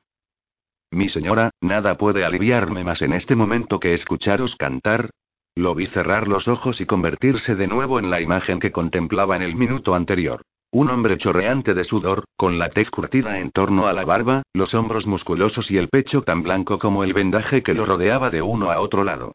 Paseé una mirada circular por la habitación. La dama Beatat tenía razón. Nunca había visto la alcoba de mi marido. Era una habitación muy austera, como las reservadas para los viajeros de paso. Una sola ventana la iluminaba, la chimenea era estrecha. La cama, mal orientada, carecía de cortinajes. Por encima, una gran bandera con los colores de los Magneil ocupaba todo el muro norte. No había alfombra en el suelo y en un rincón estaban alineadas varias armas, entre ellas su claymore. No la habían lavado, y estaba salpicada por manchas de sangre seca. Me estremecí. Ignoraba por completo la realidad de los combates. Todo lo que fueran batallas y guerras me parecía irreal. Me di cuenta de que si no conseguía captar ese aspecto de la vida de los Islanders, nunca comprendería a mi marido. El menor objeto de aquella habitación me decía que su ocupante se definía en primer lugar como un guerrero. Tomé asiento en la silla que había ocupado él durante la visita del médico y entoné la primera canción que me vino a la memoria. Era una nana que había aprendido de mi madre. Una vieja canción de cuna muy suave. Luego me acordé de otra, y seguí con una balada. Las canciones venían a mis labios y no tenía más que dejarlas salir, dulces, claras. El canto borró toda huella de cólera en mi corazón y adormeció al herido, que ardía de fiebre. En su sueño, mi marido se había dado la vuelta en la cama. Me puse en pie y le bañé las sienes y la frente con el paño de Ana. Abrió los ojos durante un instante, y se sumergió de nuevo en sus sueños. Ya muy avanzada la noche pude volver a mi habitación, segura de que la fiebre cedía. Me había invadido una curiosa sensación de intimidad, y tardé en conciliar el sueño. Al día siguiente, todo se había arreglado como por encantamiento. Los vestidos de los combatientes, bien recosidos y lavados para hacer desaparecer las manchas de sangre, disimulaban los cuerpos magullados. Los rostros sonreían de nuevo, las carcajadas resonaban en la gran sala y ya ni siquiera se hablaba de la escaramuza. Me asombró ver hasta qué punto la batalla no era sino una anécdota en Malayat. Me sentí también muy impresionada por el vigor de aquellos hombres que tan pronto habían recuperado las fuerzas, y más en particular por el de mi marido. Se presentó a mí a la salida de la capilla, en la que yo había asistido al oficio matinal. Iba vestido de forma impecable, sus cabellos estaban peinados hacia atrás y anudados con una correa de cuero. Sus ojos habían conservado el brillo de la fiebre, pero nada en su porte dejaba adivinar que tenía una herida en la espalda. Me dio las gracias por mi presencia en su cuarto la noche anterior. Me dejó algo confusa aquella prueba de agradecimiento, sobre todo porque tales testimonios de gratitud eran bastante poco habituales en él. Le respondí de una manera un poco tonta. Es muy natural, mi señor. No he hecho más que cumplir con mi deber. Lo vi ponerse rígido al instante, pero no dijo nada. No supe qué añadir para reparar mi torpeza. Era demasiado tarde. En ese momento, nos llamaron con urgencia a la habitación del señor Baltair, agitado por una nueva crisis. Permanecí en el umbral de la puerta, incapaz de entrar en la habitación del jefe. Me sentía impotente y desamparada. Al instante, mi marido se hizo cargo de todo. Despidió a Ana, que estaba a punto de perder el sentido, y la suplantó junto a su padre. Alguien le preguntó si debían de llamar al médico, e hizo un gesto negativo. Se había sentado en la cama y tenía las dos manos del anciano en las suyas. Se inclinó hacia su padre y le habló en tono suave. Las sirvientas, Nelly y Ana, se retiraron. Yo entré de puntillas y me pegué al muro. El frío de la piedra penetraba a través de mis vestidos y me dejaba helada. Mi marido debió de oír el roce de mi vestido, porque volvió la vista hacia mí. Entonces me pidió que fuera a buscar al reverendo en Riot, lo que me apresuré a hacer, feliz por ayudar de una u otra manera. Se habría dicho que el reverendo me estaba esperando. Fue inútil hablarle del señor Baltair. Había preparado todo lo necesario para administrar los sacramentos, y me siguió con la mayor serenidad. Mientras caminaba a su lado en un silencio lleno de recogimiento, me sentí colmada por una paz que ya no me abandonó hasta el final. A nuestra llegada, Ian soltó las manos de su padre y cedió su lugar al reverendo, que se instaló enseguida junto al enfermo. Yo me había retirado al fondo de la estancia, junto al fuego, y me quedé allí, atenta por si se me necesitaba para alguna cosa. Mi marido vino a mi lado y se sentó en uno de los sillones, con la espalda erguida y la cabeza apoyada en el respaldo. Cerró los ojos. No pude adivinar los sentimientos que albergaba. Vi tan solo que se portaba como un hijo amante, y esa constatación me quitó un peso de encima. El reverendo permaneció una hora junto al moribundo, al que confesó y administró los últimos sacramentos. Las últimas horas de vida del jefe del clan McNeil fueron apacibles. Mi marido y yo no cruzamos una sola palabra. El reverendo se había retirado. De pronto, el señor Baltair me llamó con una voz muy débil. Me precipité a su cabecera. Mantenía los ojos cerrados, pero buscaba mi mano sobre las sábanas. Con cuidado, entrelacé mis dedos con los suyos. Murmuraba con un hilo de voz rota por una respiración silbante, y hube de aproximarme más para oírlo. Esta vez no me salvarán tus manos, dijo. Me marcho, Gunelle, eres la castellana que necesitaba Malay. Eres también la mujer que necesita Ian, pero él no lo sabe. No renuncies, Gunelle, prométemelo, mi señor le respondí, yo no renuncio nunca. No está en mi naturaleza. Os prometo estar a la altura de las castellanas que me han precedido en este lugar. Os lo ruego, tened también confianza en vuestro hijo. Posee vuestras cualidades de jefe. No tenéis que inquietaros por el porvenir de Malay. Callé, y un sollozo subió a mi garganta. Bajé los ojos hacia nuestras manos juntas y le dije adiós en mi corazón. Que Dios acoja el alma de este hombre digno, oí al anciano señor pedir hablar con su hijo en privado. Me puse en pie de inmediato y dirigí una mirada desesperada a mi marido, que nos observaba desde el fondo de la habitación. Estuvo junto a nosotros en dos zancadas y yo deposité la mano inanimada de su padre en la suya, y salí de la habitación. Un caballero estaba de guardia ante la puerta, y Mayri esperaba a su lado. Debieron de leer la angustia en mi rostro, porque me tomaron cada uno de un brazo y me llevaron a la gran sala, entre las gentes del castillo. Alcé la cabeza. Estar a la altura, me dije. Reprimí mi pena para ocuparme de los demás, consciente de que aquel era mi último deber para con mi suegro. La abnegada Ana estaba inconsolable. Me di cuenta enseguida de que necesitaba cuidados, y encargué al reverendo Enrio Tianelli que cuidaran de que las personas que habían venido a asistir a la muerte de su jefe fueran atendidas y no les faltase nada. Me dediqué entonces a consolar a la vieja nodriza, a la que me llevé conmigo a un rincón tranquilo, al abrigo de las miradas. Durante las dos horas que permanecimos juntas, supe más cosas sobre el señor Baltair, su esposa y sus dos hijos, de las que me había enterado en tres meses. En el secreto de mis dos brazos cerrados alrededor de ella, Ana vació su corazón de recuerdos, de pesares, de aprensiones y de dudas. Gracias a ella se levantó una primera punta del velo y yo entreví el drama de aquella familia. Un drama que contenía la clave para comprender el corazón atormentado de mi marido. Había habido en Mayag, años atrás, una castellana que dio a luz a un soberbio heredero llamado Alasdair. Aquel niño tan esperado colmaba todas las esperanzas de un clan poderoso establecido en el corazón de las Islands, y la castellana adoraba a aquel hijo excepcional desde todos los puntos de vista. Pero cuatro años después vino al mundo un segundo hijo, y el parto fue tan laborioso que estuvo a punto de costar la vida a la madre. El segundo hijo, llamado Iain, no tuvo derecho a los cuidados de la madre y fue entregado a una nodriza. Esta actuó como si fuera su propia madre durante toda la primera niñez del muchacho, pero él buscaba con desesperación conquistar el amor materno del que se veía privado. Su hermano mayor representó muy pronto el principal obstáculo que tenía que superar para alcanzarlo. En el castillo comenzó entonces una vida de peleas permanentes y de celos entre los dos hermanos, que solo se calmó cuando el primogénito marchó durante dos años a instruirse en Edimburgo. El hijo menor no supo aprovechar la ausencia del mayor para mejorar sus relaciones con su madre, y hubo de admitir que nunca sería amado por ella. La vida en el castillo se le hizo insoportable, y buscó por todos los medios quedarse allí lo menos posible. Iba a guerrear o participaba en torneos en todas las ocasiones que se le presentaban, y así adquirió fama de guerrero de gran talento al lado de su padre, y de campeón indiscutible en las justas ecuestres y en el manejo de las armas. Al regreso de su hermano Amayag, Iain lo había superado en esos terrenos. La ronda de desafíos lanzados a los hermanos McNeil para participar en los torneos de las Islands los llevó a combatir juntos durante un año, al término del cual se celebró el famoso torneo de las islas. Iain tenía 19 años, y Alasdair 23. Alasdair encontró la muerte, al recibir una puñalada.